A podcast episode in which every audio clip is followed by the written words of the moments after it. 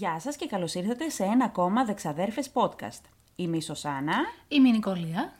και κάθε φορά θα σας αφηγούμαστε δύο ιστορίες που μας έκαναν εντύπωση. Και εσείς καλείστε να ψηφίσετε ποια από τις δύο ιστορίες σας αρέσει πιο πολύ. Μπαίνετε στο προφίλ μας στο Instagram Στο Δεξαδέρφες podcast, και ψηφίσετε την αγαπημένη σας ιστορία. Ναι, εντάξει, μην χαμογελάς από τώρα. το έχω καταλάβει. Ε, σε περίπτωση που δεν το καταλάβατε κι εσείς, η αγαπημένη σας ιστορία στο προηγούμενο podcast και το πρώτο της σεζόν ήταν της Σωσάνας. έλα ήταν ωραία όμως. Και η δική μου ήταν ωραία και οι γοργόνες. Θα παραβλέψω ότι δεν άρεσαν οι γοργόνες μου. Αρέσαν οι γοργόνες σου. Αρέσαν οι γοργόνες μου, αλλά άρεσαν πιο πολύ τα δικά σου. Ήταν συγκλονιστική ιστορία. Ο άλλος μιλούσε με τη σφαίρα στο... Όχι, δεν θα κάνουμε. Όχι, ναι, ναι, ναι. Να μην κάνουμε spoiler. Προφανώς. Συγκλονιστική. Μπείτε και ακούστε το προηγούμενο επεισόδιο. Που ήταν και το πρώτο. Και έτσι θα το προσπεράσω ότι κέρδισε, γιατί θα πω ότι εθιμοτυπικά σε αφήσαμε να κερδίσεις το πρώτο podcast για να χαίρεσαι. Έχω την εντύπωση, δεν είμαι και σίγουρη. Τη- Την προηγούμενη σεζόν το πρώτο το είχα κερδίσει εγώ ή εσύ.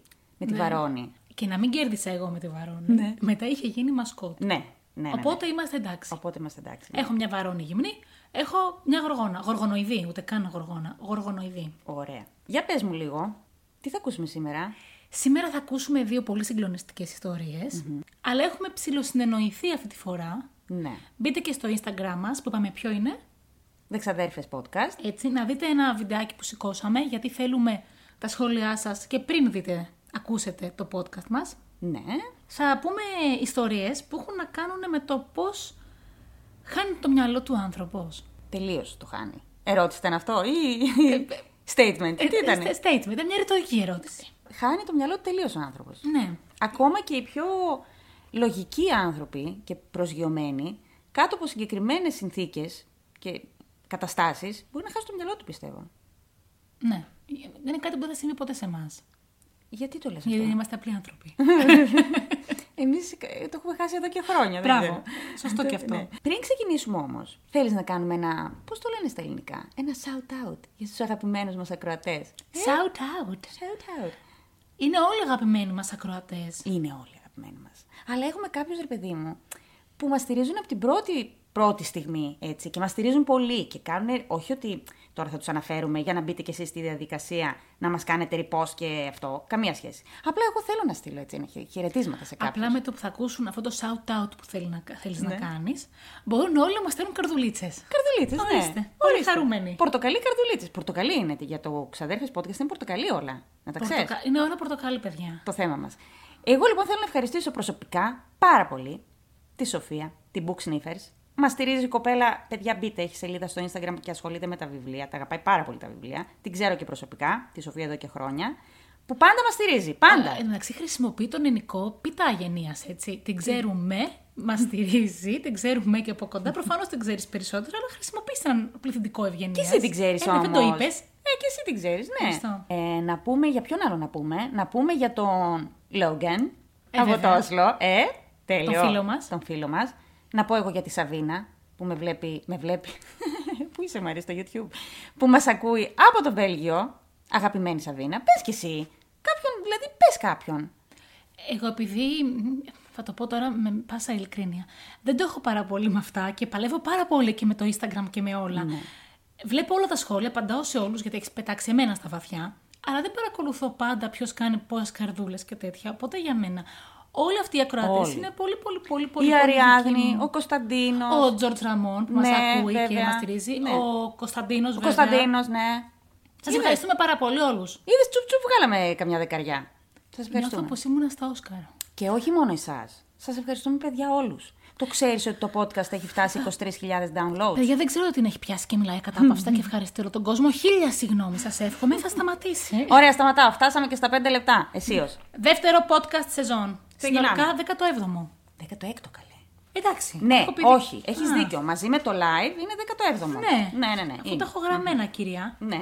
Ωραία. κυρία, κυρία. Λοιπόν, και ρίχνω το εθιμοτυπικό κέρμα. Ναι, ναι. Ναι, κορώνα. Το Κο- ήθελα. Το ήθελα. Θα ξεκινήσω εγώ λοιπόν, αφού Να το ξεκινήσεις ήθελε. εσύ. Πάντα κορώνα εγώ. Μια πριγκίπισσα έχει οικογένεια. Και είμαι εγώ. Ωραία, πες, πες, πες. Λοιπόν, αυτή η ιστορία που θα πω σήμερα, πρέπει να δηλώσω πρώτα ότι αυτή την ιστορία ήθελα να την πω και την προηγούμενη σεζόν, αλλά δεν με άφησες. Ναι, γιατί ήταν Πάσχα. Γιατί σε είχε πιάσει μια ιστερία σε εκείνο το podcast να μην έχουμε πτώματα. Ε, γιατί ήταν Πάσχα. Πια εσένα. Αλλά τέλος πάντων. Ε, ναι, θράσος. Θα την πω σήμερα όμως αυτή την ιστορία, γιατί ταιριάζει.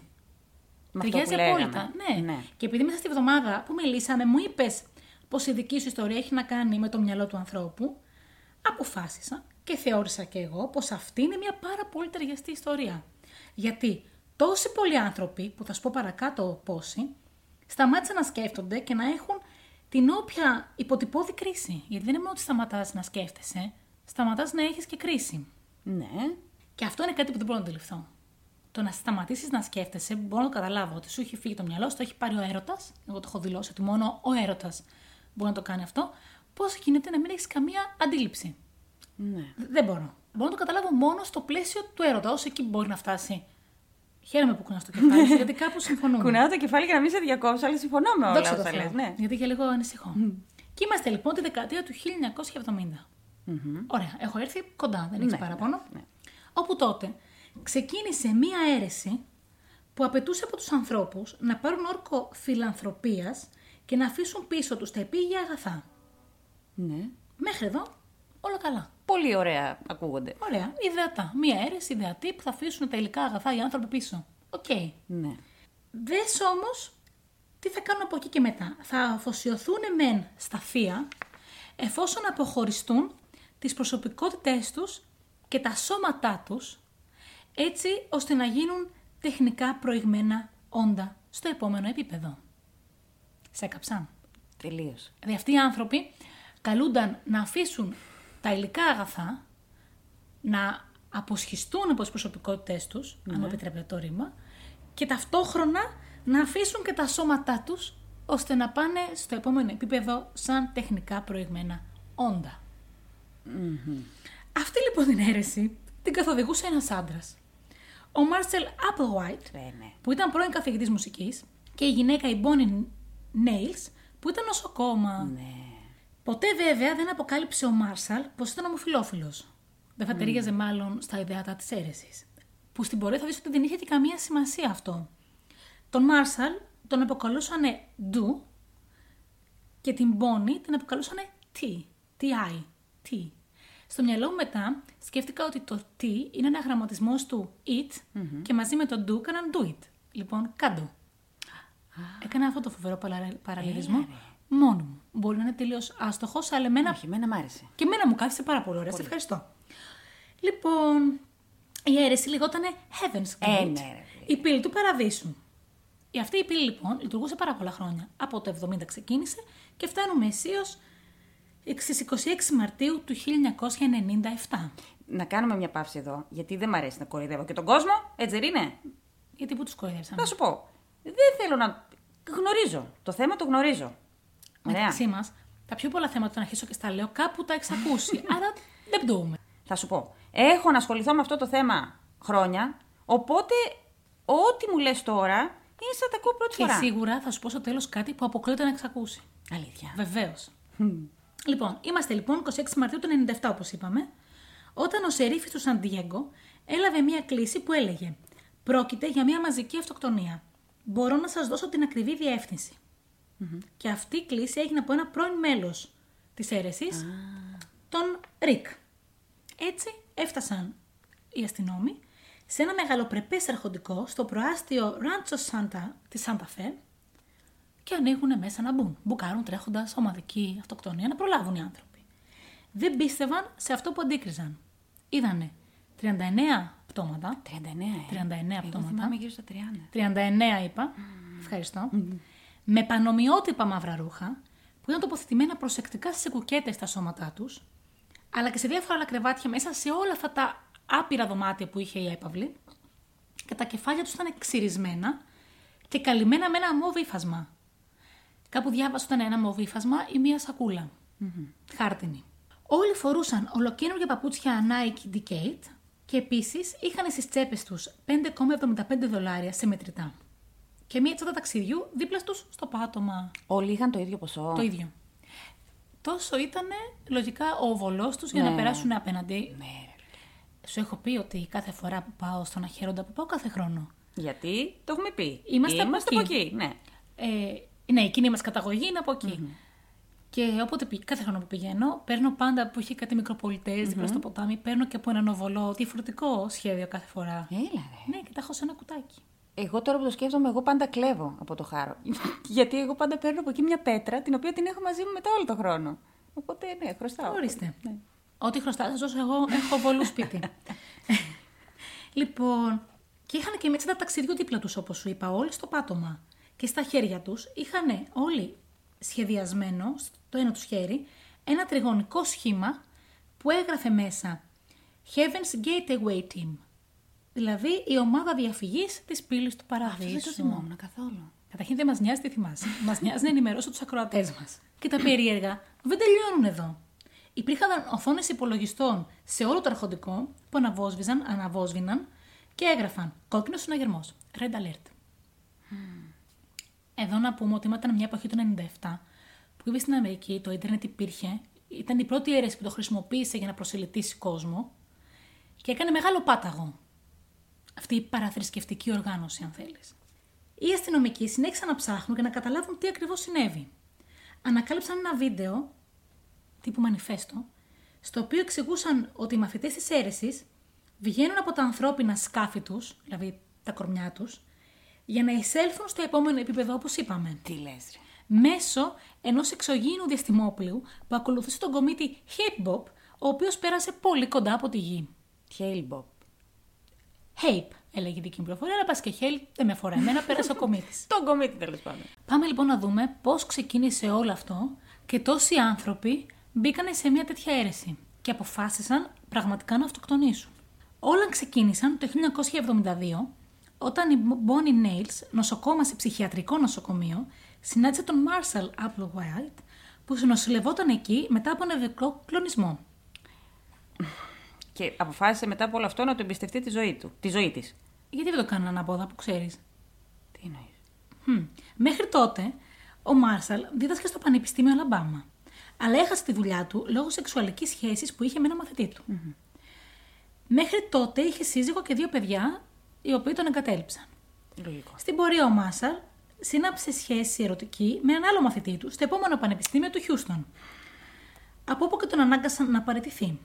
Έφτασε λοιπόν με νευρικό κλονισμό στο ψυχιατρίο, γιατί τα είχε βάλει με τον εαυτό του, κυρίως για την σεξουαλική του προτίμηση, η οποία δεν ήταν συνυφασμένη με τη χριστιανική του ανατροφή. Πέθανε ο πατέρας του την ίδια ακριβώς περίοδο. Α, ήταν και χριστιανός, δηλαδή. Βεβαίως. Φανατικός.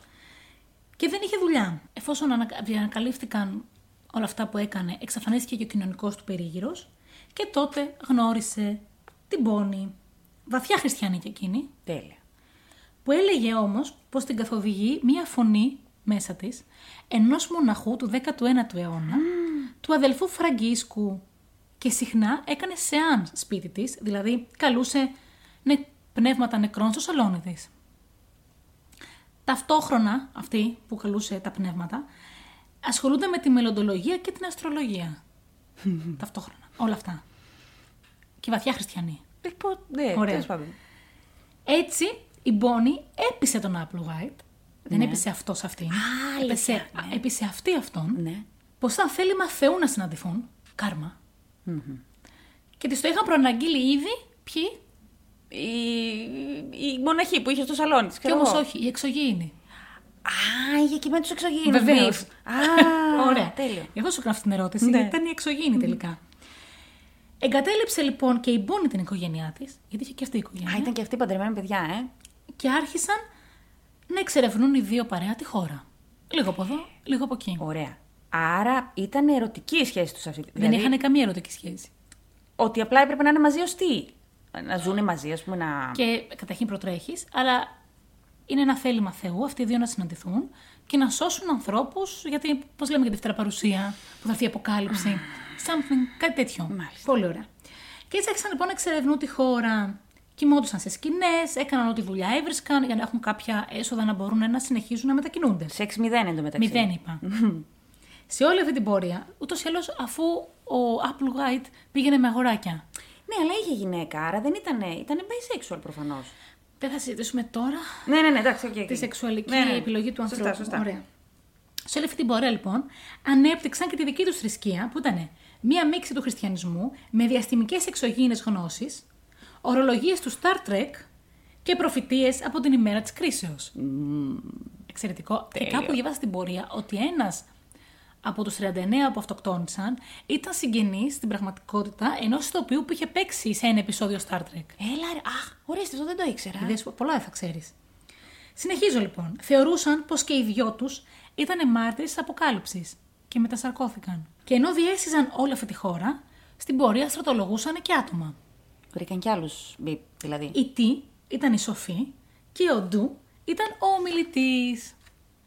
Το 1975 έγιναν γνωστοί, τρία χρόνια τους πήρε φαντάσου, ε, μέσα από ένα πετυχημένο σεμινάριο προσελητισμού σε ένα μοτέλ στο Όρεγκον.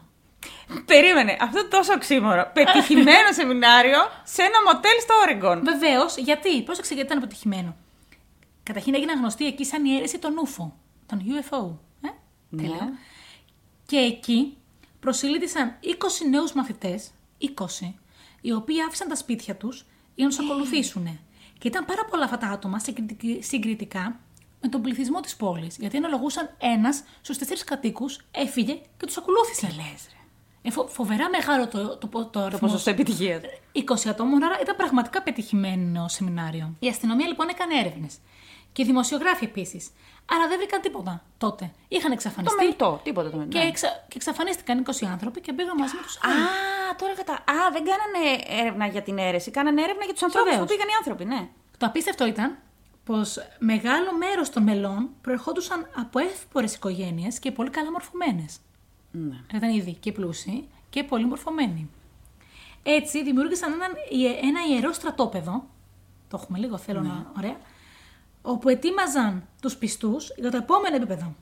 Αποκαλούσαν την τάξη αυτή πρόγραμμα αστροναύτης του Θεού. Ρε φίλε, όχι, δεν γίνονται αυτά. Πώς δεν γίνονται, αφού δεν όχι. εξηγώ. Δεν κατάλαβες. Ε, το, εγώ γιατί θα μιλήσω σε λίγο; Κάνω και λίγο spoiler. Για αστροναύτες. Ορίστε, Πώς γίνεται αυτό; αφού επικοινωνούμε έχουμε. Πέρα από αυτό, ναι. Λοιπόν, το πρόγραμμα είπαμε το αποκαλούσαν πρόγραμμα αστροναύτης των Θεών. Συγγνώμη.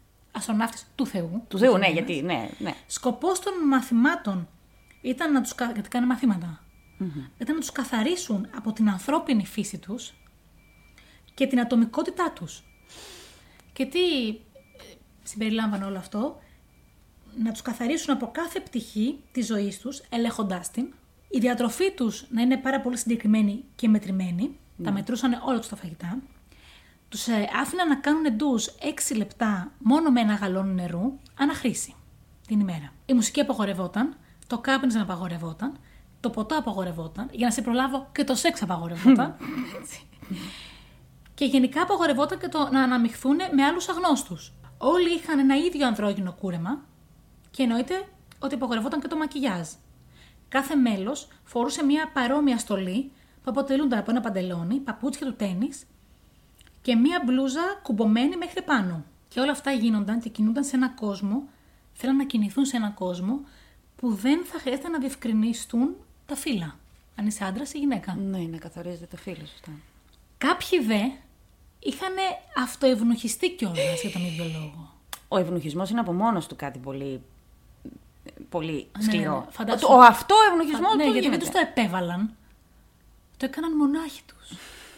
Ωραία. Είναι εδώ που λέω ότι πες μου μέχρι πού σταματάει η λογική Η και η αίρεση. κρίση σου. Και παρόλο που η αίρεση, το πιο τραγικό ήταν αυτό, ήταν εναντίον της αυτοκτονίας. Ξεκάθαρα. Τη δική τους μαζική αυτοκτονία όμως την είχαν αναγάγει σε μία μεταφορά στη βασιλεία του Θεού. Άρα δεν ήταν αυτοκτονία. Έπρεπε να προβούν στο επόμενο βήμα για να μπορέσουν να πάνε στη βασιλεία του Θεού. Άρα δεν ήταν αυτοκτονία, ήταν Βεβαίως. μετάβαση σε Μάλιστα. ένα άλλο επίπεδο, ας πούμε. Βέβαια. Και μάλιστα βιντεοσκόπησαν όλα τα μέλη ενθουσιασμένα από χαιρετιστήρια μηνύματα. Με λένε Σωσάνα, σε λίγο φεύγω. Γεια σας, θα περνάτε Ναι. καλά. Τα βιβλία μου τα αφήνω στην ξαδέρφη. Έτσι, σε μένα όλα. Ναι. Θα το κρατήσω αυτό να υπάρχει το Να ντοκουμέντο, υπάρχει, έτσι. ντοκουμέντο. Οι βιντεοκασέτες δόθηκαν σε ανθρώπους της αίρεσης, όπως ήταν ο Μάρκ και η Σάρα Κίνγκ, οι οποίοι διαχειρίζονταν την ιστοσελίδα του Heaven's Gate. Πλάκα μου κάνεις. Και συνέχιζαν να τη διαχειρίζονται. Η οποία ιστοσελίδα λειτουργεί από το 1997 μέχρι και σήμερα. Κανονικά. Υπάρχει ακόμα. Βεβαίως. Heaven's Gate ε, Of course. ε, website. Of course. Heaven's Gate. από το 97 και άμα μπει στο λόγο έχει ένα Ε. τύπο εξωγηινάκι. Πλάκα μου κάνεις. Όχι βέβαια, μιλάω πάρα πολύ σοβαρά από την αρχή. Λίγο πριν λοιπόν να αυτοκτονήσουν αυτά τα μέλη, έφαγαν όλοι μαζί σε ένα εστιατόριο, το Mary's Calendars, και αμέσως μετά γύρισαν στην έπαυλη, ήσυχα ήσυχα σαν παρέα, ήπιαν βαρβιτουρικά μαζί με βότκα ή με μιλίτη, ξάπλωσαν και έβαλαν στο κεφάλι τους ή το πανί που διάβασα κάπου ή τις σακούλες, κυρίως για να προκαλέσουν ασφυξία στον εαυτό τους. Αυτό πότε έγινε το 97. Βεβαίως. Δηλαδή αυτή, να ρωτήσω κάτι βασικό. Από το 75 που στην ουσία ξεκίνησε η αίρεση μέχρι το 97 είχαν συνέχεια μέλη, ας πούμε. Βεβαίως. Και... Α, τι ωραία. Και μάλιστα αυτή η αυτοκτονία που έγινε, των 39 ατόμων, έγινε και σε τρεις βάρδιες. Τι εννοείς. Δηλαδή, πέθαναν αναδεκάδε. Για να επιβλέπουν Δώδεκα- ένας στου ε, άλλου. μάλλον. Συνολικά αυτοκτόνησαν 21 άνδρες και 18 γυναίκες. Όλοι τους πίστευαν πως ήταν η μοναδική τους ευκαιρία να επιβιβαστούν σε ένα εξωγήινο διαστημικό σκάφος που θα τους πήγαινε στο επόμενο επίπεδο, δηλαδή σε μια φυσική σφαίρα στο διάστημα, όπου θα ζούσαν σαν αθάνατοι τελειοποιημένοι εξωγήινοι του διαστήματος. Αθάνατοι τελειοποιημένοι εξωγήινοι του διαστήματος. Ωραία. Να πω κάτι. Και όπως ακριβώς το λέω, με τις ίδιες λέξεις. δηλαδή, όσο. Όχι απλά οξύμορο, όχι δεν ταιριάζει μία λέξη με την άλλη. και μετά ότι είναι όλο αυτό, όλο αυτό έχει και συνέχεια. Είναι όλο λάθος, όλο λάθος. Και γιατί είτε το πιστεύει είτε όχι, 15 χρόνια μετά, το 2012 δηλαδή, παρακλάδια αυτής της αίρεσης σέχτας πλέον μαζεύτηκαν στη Γαλλία κοντά, κοντά σε ένα βουνό, το Pic de Bougarach, στις 21 Δεκεμβρίου συγκεκριμένα του 12, ελπίζοντας οι εξωγήινοι σωτήρες να έρθουν και να τους σώσουν.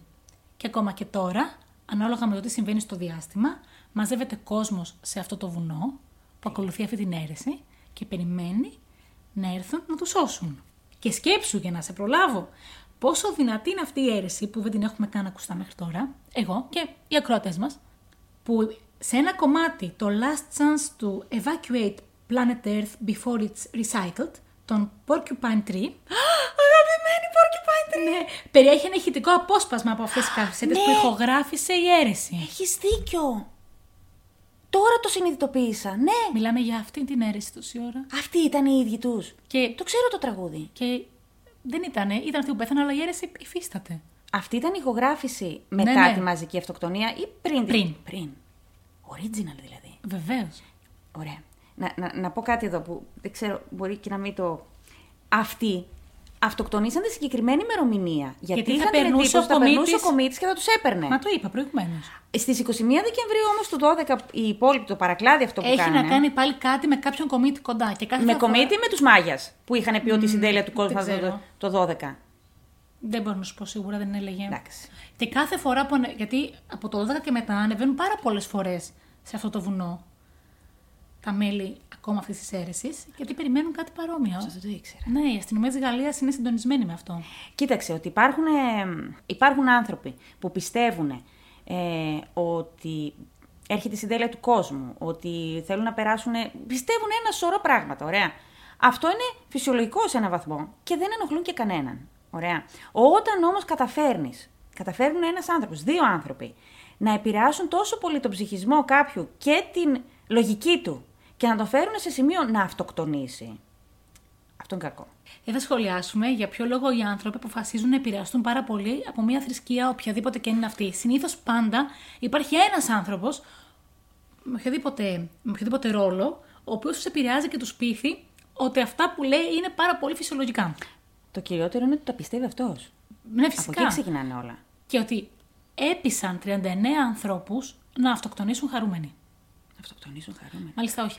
Δεν τους έπεισαν να αυτοκτονήσουν, τους έπεισαν ότι θα μεταφερθούν με μία σφαίρα στο διάστημα Για να Και γίνουν θα- τελειοποιημένα όντα. αθάνατα, τελειοποι... αθάνατα τελειοποιημένοι εξωγήινοι. Τέλεια. Εγώ αλλού θέλω και ήθελα, και ήθελα, εκεί ήθελα να... Και δεν, εκεί δεν ήθελα. έχω λόγια, δεν έχω λόγια. Ε, να σταθούμε, ωραία. Πώς γίνεται ένας κατά τα άλλα πάρα πολύ φυσιολογικός άνθρωπος.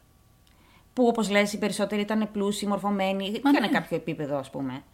Ε, να πέσουν σε αυτή την παγίδα. Πο- δηλαδή, πού ακουμπάει ένας τέτοιος άνθρωπος ε, φανατισμένος για να τους προσεγγίσει και για να τους φέρει Δεν Πού μπορώ να ακουμπάει; καταλάβω. Εγώ δεν μπορώ να καταλάβω. Στην ανασφάλεια, στο είναι φόβο. και έξω από το χαρακτήρα μου ούτως ή άλλως όλο αυτό. Ναι. Οπότε δεν μπορώ να καταλάβω πώς γίνεται κάποιος που τα έχει όλα αυτά να πιστέψει σε κάτι τέτοιο. Να πιστέψει. Αυτό, και, και άλλο αυτό που θέλω να τονίσω. Το να πιστεύει σε κάτι. Όχι, όχι, σε κάτι τέτοιο εννοώ. Ναι, Εννοούσα σε οτιδήποτε. έστω και σε κάτι πάρα πολύ τραβηγμένο. Είναι δικαίωμα του καθενός και εμ, επαφίεται στις, ε, στα πιστεύω του καθενός και στο πώς Α, έχει ε, μεγαλώσει. Εδώ, όπως βλέπουμε, τα πιστεύω του καθενός μεταβάλλονται. Ναι. Γιατί δεν πιστεύω ότι μεγάλωσαν με το να ακολουθήσουν μία αίρεση που θα αυτοκτονήσουν και θα γίνουν αθάνατοι εξωγήινοι. Ναι. Τρελάνε με λίγο. Ο φανατισμός είναι κακό. Εκεί θέλω να καταλήξω. Εδώ δεν ήταν φανατισμένοι άνθρωποι. Ήταν φανατισμένοι καλέ. Όχι. Τους εαυτούς τους σκότωσαν. Δεν πείραξαν κανέναν. Ναι, αλλά είναι φανατισμός. Δηλαδή, το να μπαίνεις στη διαδικασία, να μην τρώσει συγκεκριμένα πράγματα, να μην κάνεις σεξ, να αυτοευνοχίζεσαι. Χριστιανοί να... μου μένανε. σε Χριστιανοί ένα- μου ναι. είναι πόσο πάρα. Ναι, τέλος πάντων. μένανε σε ένα στρατόπεδο ιερό. Δηλαδή, κατόλογο εικόνα. Είναι φανατισμός αυτό. Είναι, χι- δηλαδή, εγώ σε ένα στρατόπεδο ιερών, που σε αυτή τη στιγμή τους μόνους ανθρώπους που μπορώ να αναλογιστώ σε έναν χώρο οι οποίοι ζουν υπό συνθήκες είναι οι άμυ. Ναι. Και αυτοί δεν αυτοευθυνοχίζονται, σου λέω αλήθεια.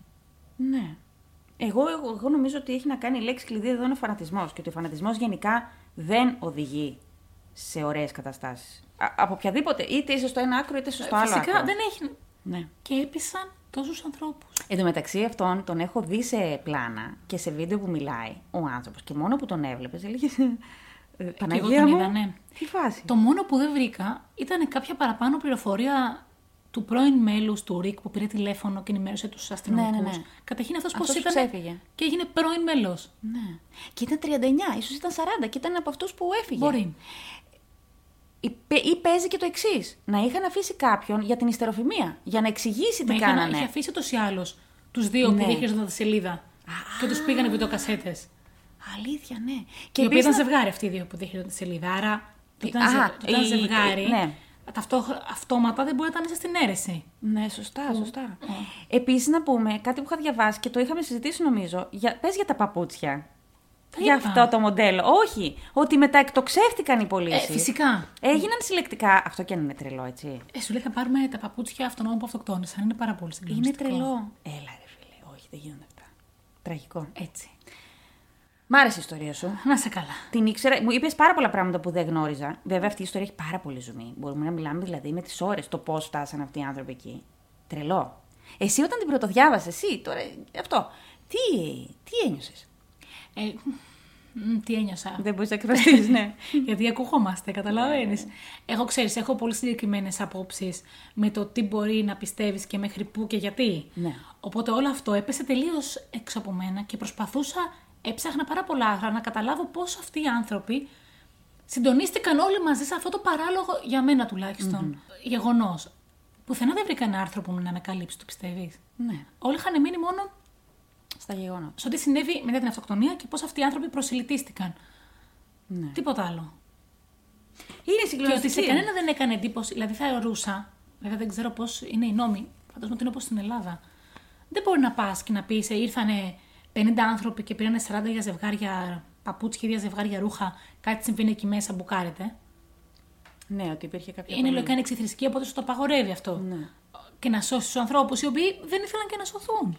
Απίστευτο, ρε φίλε. Ναι.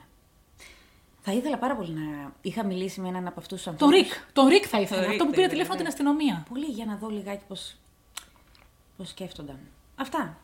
Α πάμε λοιπόν στη δική σου ιστορία. Ε, Εγώ λοιπόν θα πατήσω εκεί που λέγαμε. Ότι πώς μπορεί ένας κατά τα άλλα φυσιολογικός, λογικός άνθρωπος να φτάσει σε τόσο ακραίες συμπεριφορές. Ωραία. Ωραία. Όμως, στη δική σου ιστορία δεν ήταν ο έρωτας. Ήταν ο έρωτας. Όχι, βέβαια.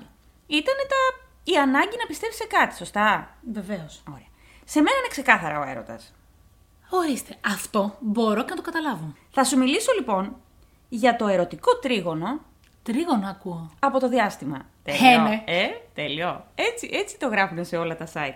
Και για την Λίσα Νόουακ. Ωραία. Καταρχάς, θα σε ρωτήσω κάτι πάρα πολύ βασικό. Εσύ όταν ήσουν μικρή, τι ήθελες να γίνεις; Παιδίατρος. Αλήθεια; Ναι. Μου το έχεις ξαναπεί; Δεν θυμάμαι. Παιδίατρος, ε; Θα σου πήγαινε πάρα πολύ. Ευχαριστώ. Πάρα πολύ. Εγώ ήθελα να γίνω αστροναύτης, λοιπόν. Ωραία. Για- Θα σου πήγαινε όντως πάρα πολύ. Όντως θα μου πήγαινε. Όχι, αλήθεια πες. Όχι, αλήθεια λέω. Δηλαδή δεν φοβάμαι, μ' αρέσει αυτό. Θα μπορούσε να ήσουν και μέλος της ΝΑΣΑ, άνετα. Άνετα, φίλε. Ναι. Το αγαπώ. Ήθελα να γίνω αστροναύτης και ακόμα. Δεν το έχω βάλει κάτω. Να ξέρεις. Νομίζω έχουν όριο ηλικίας, όχι; Όχι. Α, μ. Δεν μ' άρεσε αυτό που είπες, ξαδέρφη. Εγώ όταν μεγαλώσω θέλω να γίνω αστροναύτης. Εντάξει, το δέχομαι. Ήταν ο έρωτάς μου. Και πάντα μέσα στο μυαλό μου είχα τους αστροναύτες ως τους top ανθρώπους. Δηλαδή, ε, πάρα πολύ αθλητικοί, ε, ψυχολογικά τέλεια, ε, φυσική κατάσταση τέλεια, γνώσεις, μυαλό. Δηλαδή, αυτοί οι άνθρωποι είναι υπεράνθρωποι. Συμφωνώ μαζί Συμφωνείς; σου. Ωραία. Και εγώ θα σου αποδείξω λοιπόν ότι μέχρι ακόμα και αυτοί μπορούν να κάνουν τρέλες. Γιατί είναι άνθρωποι. Είναι άνθρωποι. Λοιπόν, και είμαστε στις 10 Μαΐου του 1963, όπου γεννιέται η Λίσα Μαρή Καπούτο, είχε το όνομα Καπούτο, η οποία ήταν ε, μια κοπέλα πάρα πολύ έξυπνη. Ε, γεννήθηκε το 1963. Το 1969 ε, είδε την ε, προσεδάφιση, όχι, προσελήνωση. Παρακολούθησε την προσελήνωση και ερωτεύτηκε. Ερωτεύτηκε το διάστημα, εδω- ερωτεύτηκε τους αστροναύτες και είπε ότι εγώ όταν μεγαλώσω θέλω να γίνω αστροναύτης. Ωραία.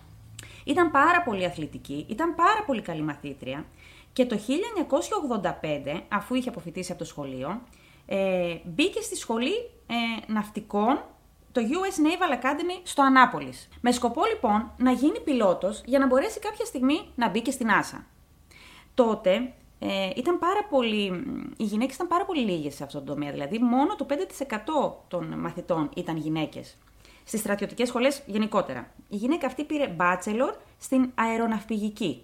Ενώ ήταν στη σχολή γνώρισε τον Chris Nowak, νομίζω Chris, δεν είμαι και σίγουρη, ένα συμμαθητή της τέλος πάντων, και παντρεύτηκαν. Ενώ ήταν παντρεμένοι το 1990, ε, παίρνει masters ε, αεροναυτικής, θα το έλεγα, α, aeronautical engineering. OK. Το 1992 λοιπόν ε, κάνει το πρώτο της παιδί. Ήταν και μανούλα.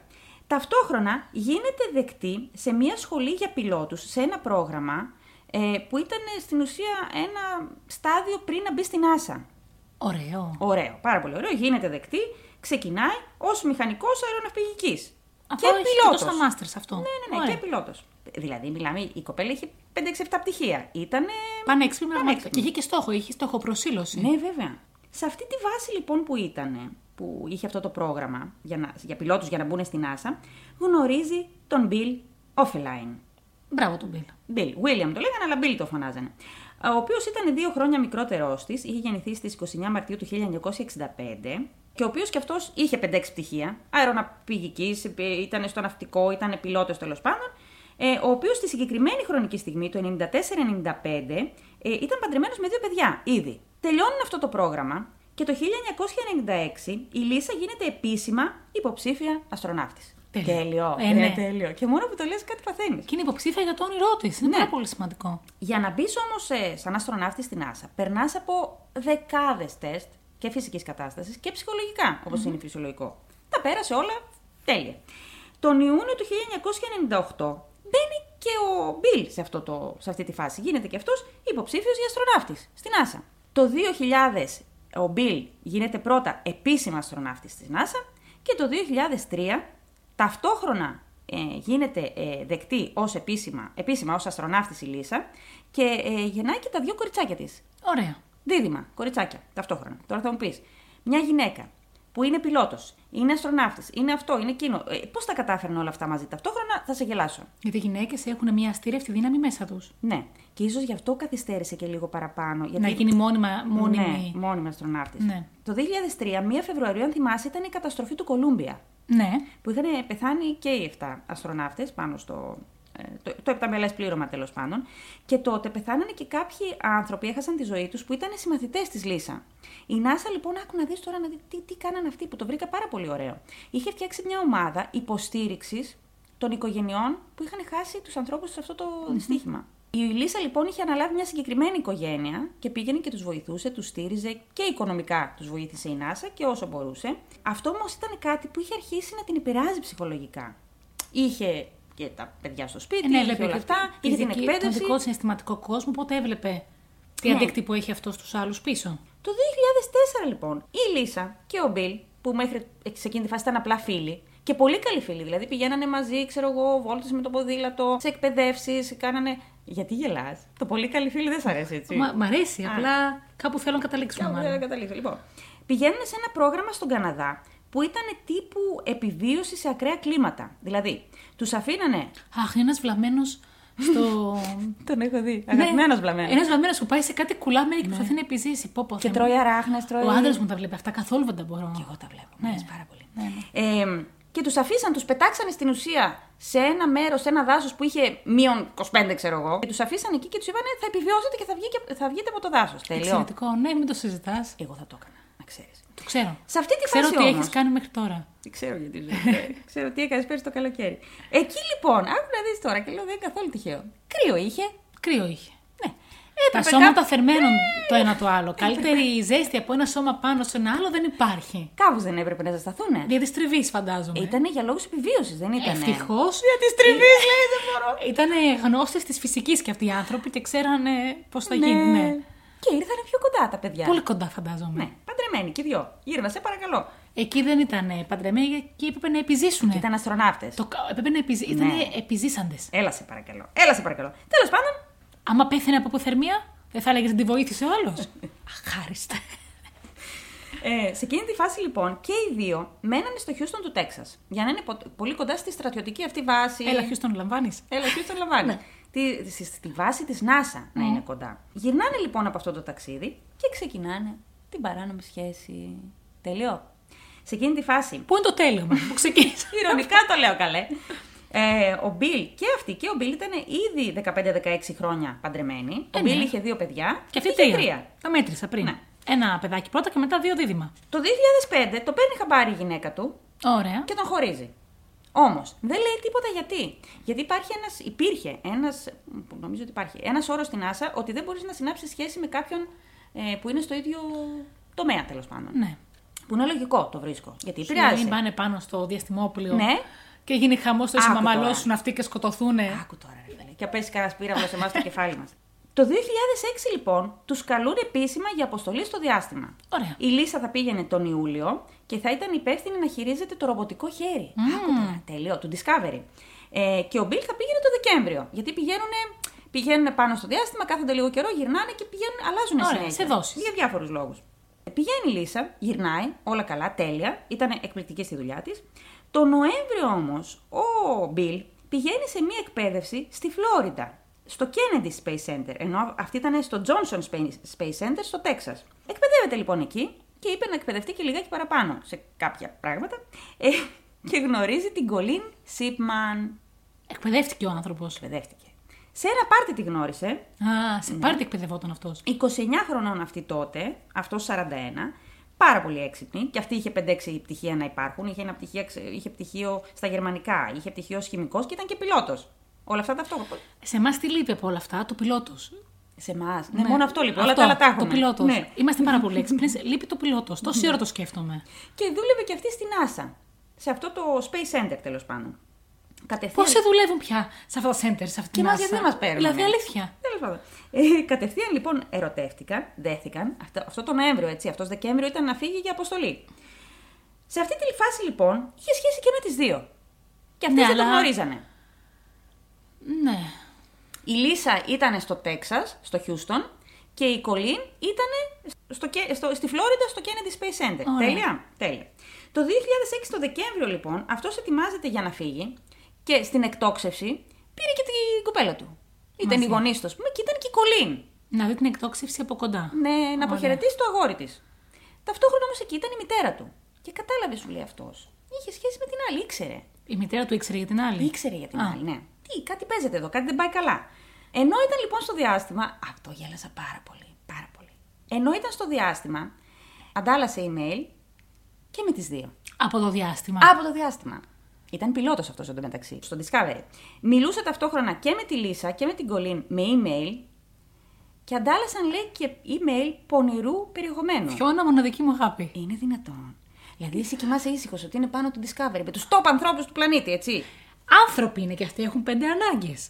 Ε, Θα έλεγα τώρα. Είσαι αστροναύτης, δεν μπορείς να το κάνεις αυτό. Δεν είναι παπάς, κυρία Έλα μου. σε παρακαλώ. Και με τις δύο ταυτόχρονα πονηρά email. Και αυτά τα email φυσικά έχουν διαρρεύσει γιατί ε, φαντάζομαι ότι υπάρχουν πολλοί άνθρωποι που ελέγχουν την αλληλογραφία. Κάποιος βλέπει που πάνε αυτά τα κάποιος mail. βλέπει. Τι στέλνουν εδώ; Ναι, είναι, Τι στέλνει ο Μπιλ; Ω Θεέ μου. είναι δυνατόν. και Φαντάζεσαι μιλάμε για όμως πολύ αυτό hot. Που θα γελούσε και θα έβλεπε. Ναι, τα... ρε, εσύ, ναι, ναι, ναι, ναι, ναι. Αντάλλασε λοιπόν mail και με τις δύο Μπιλ. Μπράβο το παλκάρι. Ταυτόχρονα πώς τα έκανε όλα αυτά; πληκτρολογούσε και. Ε, πολλές, δεν είχε πάντα βάρδι ο άνθρωπος, βαριόταν εκεί πάνω. Τα έλεγα κάτι. Έτσι λοιπόν, αρχές του 2007, που αρχίζει η μεγάλη, το μεγάλο πατήρντι, γυρνάει αυτός από την αποστολή του. Με το που γυρνάει από την αποστολή του, ε, ανακοινώνει στη Λίσα ότι θέλει να χωρίσουν. Λογικό. Ναι. Και του λέει η Λίσα, τώρα θες να χωρίσουμε. Εγώ μόλις έχω ενημερώσει τον άντρα μου ότι παίρνω διαζύγιο. Να το πούμε όμως αυτό, ότι σε αυτή τη φάση, το 2007 δηλαδή, και πριν φύγει ακόμα για την αποστολή, ε, θυμάσαι που σου είπα ότι αυτός είχε χωρίσει με τη γυναίκα Ναι. του γιατί τους πήρε χαμπάρι.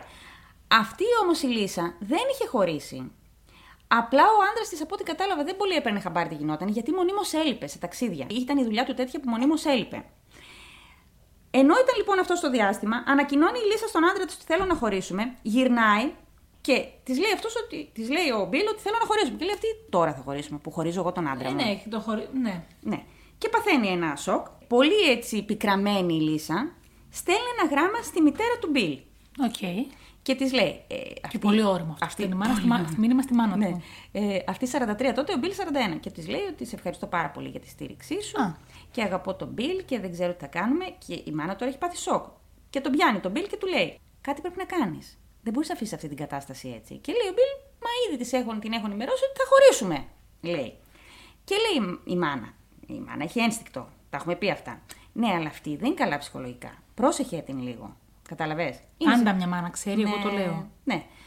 Και αποφασίζει λοιπόν ο Μπιλ σε αυτή τη φάση να χωρίσει μεν με τη Λίσα, να κρατήσει την κολλήν, αλλά λίγο τη Λίσα να την προσέχει. Δηλαδή βγαίνανε ακόμα, μιλούσαν στο τηλέφωνο. Να την έχει υπό έλεγχο. Να την έχει υπό έλεγχο, ρε παιδί μου. Ταυτόχρονα, ο Μπιλ είχε, πει, στη- είχε μιλήσει στην κολλήν για τη Λίσα, Λογικό. αλλά της είχε πει ότι έχει μήνες που χωρίσαμε. Ωραία. Η κολλήν όμως έβλεπε ότι αυτοί συνέχεια μιλούσαν. Και έλεγε αυτός όχι, απλά είμαστε φίλοι. Τον ρώτησε ευθέως. Τρέχει κάτι, να φοβάμαι κάτι; Και λέει αυτός όχι. Τι λένε πάντα οι άντρες. Ναι, αλλά είπε την αλήθεια. Δεν τρέχει κάτι. Αφού την είχε απλά σε ένα mood. Ναι, αλλά να τόσους είναι- μήνες είχαν ταυτόχρονα σχέση. Ναι, εντάξει, άλλο αυτό. Ωραία. Αυτός κάποια στιγμή είχε δε- δώσει κλειδιά στη Λίσα. Αυτή. Κλειδιά που από αυτό έμενε μόνος του. Ναι, στο Ωραία. σπίτι του. Σε αυτή τη φάση λοιπόν, αυτή η πικραμένη φουλ, με κάποιον περίεργο τρόπο, είχε κρατήσει τα κλειδιά που της είχε δώσει ο Μπιλ, που έμενε μόνος του σε ενα σπίτι, και μπούκαρε στο σπίτι. Τώρα, Και- στο τέλος, κάπου ναι, ναι, ναι, εκεί. στο τέλος, Ναι. εκεί που χωρίσανε.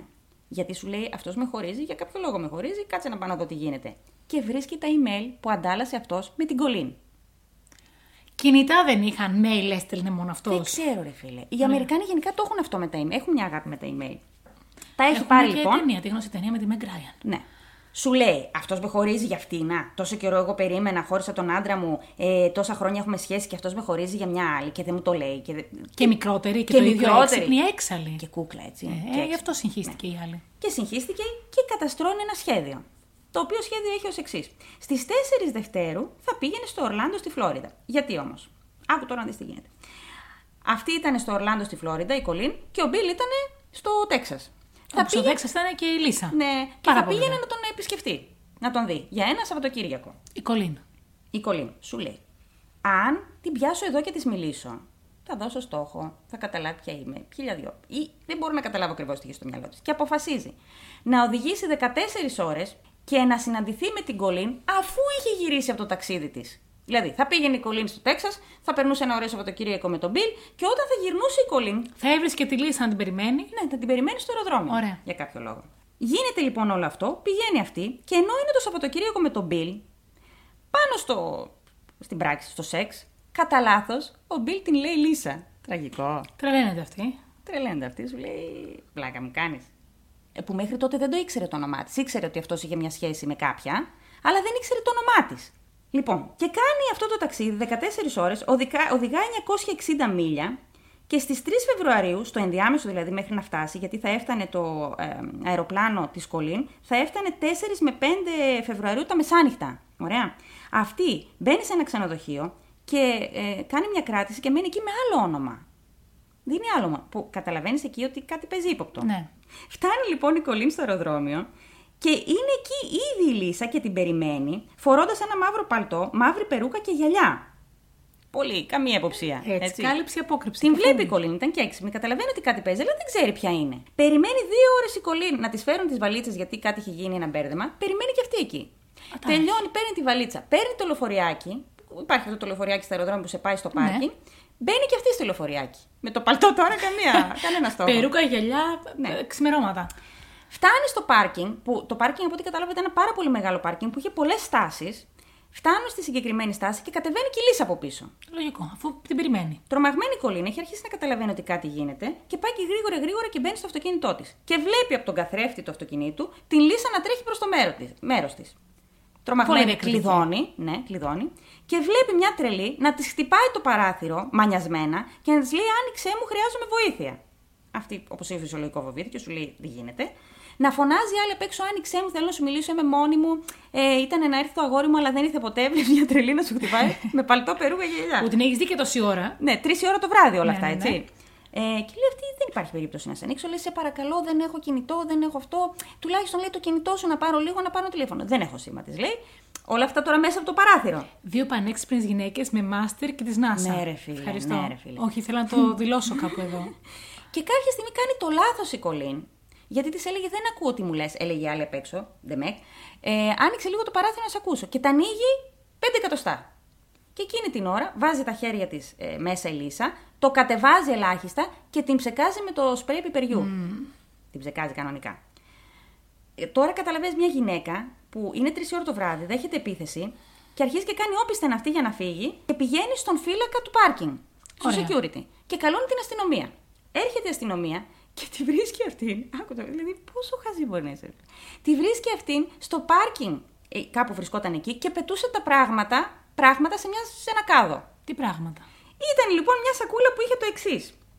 Περούκα, ένα αεροβόλο γεμάτο, ένα σφυρί, ένα τεράστιο μαχαίρι, δύο μέτρα καλώδιο, ένα φακό, σακούλες σκουπιδιών, το σπρέι πιπεριού, χάρτη της γειτονιάς της Κολίν, ναι, ένα floppy disk, τα θυμάστε τα floppy disk, Ναι. οι νεότεροι δεν θα ξέρουν τι είναι, ένα floppy disk με φωτογραφίες γυμνών γυναικών που ήταν δεμένες, ήταν τύπου ένα tutorial το πώς να δέσεις κάποιον. Α, υπέροχο. Μια γυμνή γυναίκα, τέλειο. Ε, πάρα πολλά χρήματα, ε, ένα χαρτί με τις λεπτομέρειες της πτήσης της Κολίν και εκτυπώσεις από τα email που αντάλλασαν η Κολίν με τον Bill. Αν μη τι άλλο, πρέπει να το δώσουμε το εύσημο στη Λύσα, γιατί είχε έναν προγραμματισμό, Είχε πρόγραμμα. είχε ό,τι χρειαζόταν, είχε όλα τα εξαρτήματα για πολλούς τρόπους βασανισμού και θανάτου Ναι, και πολλές συναλλακτικέ. ναι, Οπότε ήταν ετοιμοπόλεμη. ναι. Άκου να δεις τώρα. Τη συλλαμβάνουν λοιπόν Προφανώς. και αυτή πάνω στον πανικό της. Και λέω ρε φίλε, πώς γίνεται αυτό; Αστροναύτης είσαι εκπαιδευμένη. Τα ξερνάει όλα. Ε, τι θα έλεγε; Αλλά επιμένει και λέει ότι εγώ δεν ήθελα να τη σκοτώσω. Τι θα την έκανε; Ήθελα απλά Με να ένα σφυρί, ένα μαχαίρι, Ναι. ένα γεμάτο ροβόλο, ένα καλώδιο πόσα μέτρα μπορεί να την πνίξει δέση. Ναι. Το tutorial οδηγεί tutorial. χρήση πώς δένεται μια γυμνή κοπέλα, αν είναι δυνατόν. Ναι, θα σου πω όμως. Δεν υπάρχουν αποδείξεις ότι είχε σκοπό να τη σκοτώσει. Ε, και εμένα, αν με πιάνανε με ένα όπλο, θα έλεγα «Α, Δεν θα τη σκοτώσω, να τρομάξω ήθελα. Δεν θα έλεγα ναι, πήγαινα, γεια σας. Αλλά τα είπε όλα, τα ξέρασε όλα. Είμαι η τάδε, συμβαίνει αυτό, Με απατάει ο άλυτη. Με απάτησε, με αυτή ταράξε φταίει. και αυτή φταίει. Ωραία. Γνωστή συμπεριφορά ενός Μπήκε ανάμεσά μας. πολύ έξυπνου όντως. Η κάρια. Ενώ δεν είναι. Και τα λέει όλα. Η Κολίν παίρνει τηλέφωνο τον Μπιλ και του λέει τι έχει συμβεί ακριβώς. Ότι ήρθε μια τρελή, με ψέκασε και το όνομά της είναι Λίσα. Και τότε κάνει τη σύνδεση μες στο μυαλό του και λέει αυτός. Με φώναξε Λίσα πάνω στο σεξ. Και του λέει αυτή είναι η πρώην σου. Και λέει αυτός ναι. Τραγικό. Και γυρίζει το μυαλό της κολλήν και λέει Θα έρθω και θα σε σκοτώσω. Ναι, ρε φίλε. Ναι, ρε. Δηλαδή δεν γίνονται αυτά. Άκου τώρα το πιο πιο πιο αστείο που εγώ το βρήκα γελίο. Αυτή μέσα στο αυτοκίνητο, πέρα από όλα αυτά, μέσα στο αυτοκίνητό της μετά, το αυτοκίνητο που νίκιαζε προφανώς, εγώ έτσι κατάλαβα, βρήκανε κάποιες πάνες, Πάνες. ναι, ε, ενηλίκων, Ναι. τις οποίες αυτές πάνες τις είχε προμηθευτεί από την NASA. δηλαδή, υπάρχουν κάποιες συγκεκριμένες πάνες που φοράνε οι αστροναύτες. Ναι. Είναι λογικό. Αυτή τώρα είχε πάνες μέσα στο αυτοκίνητό της. Προφανώς γιατί σε όλο αυτό το ταξίδι που έκανε τις 14 ώρες, αυτή δεν σταμάτησε πουθενά πέρα από το ξενοδοχείο που έδωσε ψεύτικο όνομα, για να μην την αναγνωρίσει κανένας και δώσει στόχο. Και πούνε ότι αυτήν την είδαμε. Δεν Ήταν έβαλε αυτή. βενζίνη. Δεν ξέρω. Δεν ξέρω. Είχε αυτές τις πάνες. Ή γι' αυτό το λόγο τις είχε, ή μετά σκέφτηκα εγώ και το εξής. Μπορεί να το είχε για όταν θα βασάνιζε την κολλήν. Ναι. Που είναι λίγο, και αυτό είναι λογικό. Ότι θα τη έβαζε πάνες, να τη βασανίσει. Δηλαδή, και έγινε τόσο ρεζίλη με τις πάνες, γιατί και εκείνη την ώρα που μιλούσανε, που τη συλλάβανε, αυτή φορούσε πάνα ενηλίκων. που την είχε προμηθευτεί από την Άσα. ναι, γιατί αυτή η κοπέλα λογικά περίμενε πάρα πολλές ώρες εκεί στο αεροδρόμιο. ναι. Ναι. Και σου λέει να μην τη χάσω από τα. Έχεις δίκιο, ναι. Και σου λέει να μην τη χάσω από τα μάτια, μας φοράω στην πάνω. Ναι, μην κατουργέμαι. Ε, Στις ειδήσεις έγινε ένας χαμός. Όλοι κάνανε focus σε αυτό. Γυναίκα αστροναύτης φορώντας πάνα ε, επιτέθηκε σε πρώην.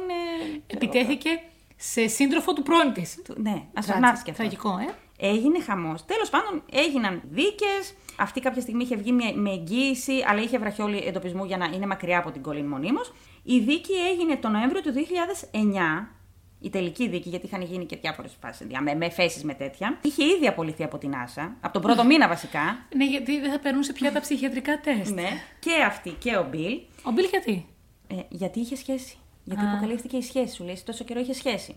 Τον χώρισε η κολλήν, εκεί θα ήθελα εγώ. Όχι, δεν τον χώρισε. Α. Δεν τον χώρισε, φίλε. Είναι ακόμα μαζί. Ζούνε στην Αλάσκα για να είναι μακριά από τη Λύσα. Έχουν κάνει ένα ή δύο παιδιά, δεν ξέρω. Και μάλιστα η Κολίν έχει γράψει και ένα βιβλίο το οποίο μ, βασίστηκε πάνω σε αυτή την ιστορία, αλλά είναι λίγο πιο παραφυσικό. Μιλάει για τέρατα που την κυνηγάνε και τέτοια. Αλλά είπε αυτή η ίδια δήλωση ότι ήταν ένας τρόπος να εκφράσω όλο αυτό το τραύμα που έζησα, όλα αυτά που πέρασα τέλος πάντων. Τελικά, άκου να δεις τώρα. Επειδή την ώρα λέει που τη συλλάβανε δεν της διαβάσαν τα δικαιώματά της σωστά, δεν μπορούσαν να χρησιμοποιήσουν την ομολογία της στο Άκου, ρε. δικαστήριο. Άκου τώρα, ρε φίλε, πώς τη γλίτωσε. Αλλά μπορούσαν να χρησιμοποιήσουν όλα τα άλλα στοιχεία που είχε στο αυτοκίνητό της. Και τελικά αυτή η γυναίκα έφαγε μόνο ένα χρόνο με αναστολή και κοινωνική εργασία και την ανάγκασε ο δικαστής να γράψει μια επιστολή στην οποία θα ζητούσε συγγνώμη. Λογικό. Πες μου λίγο.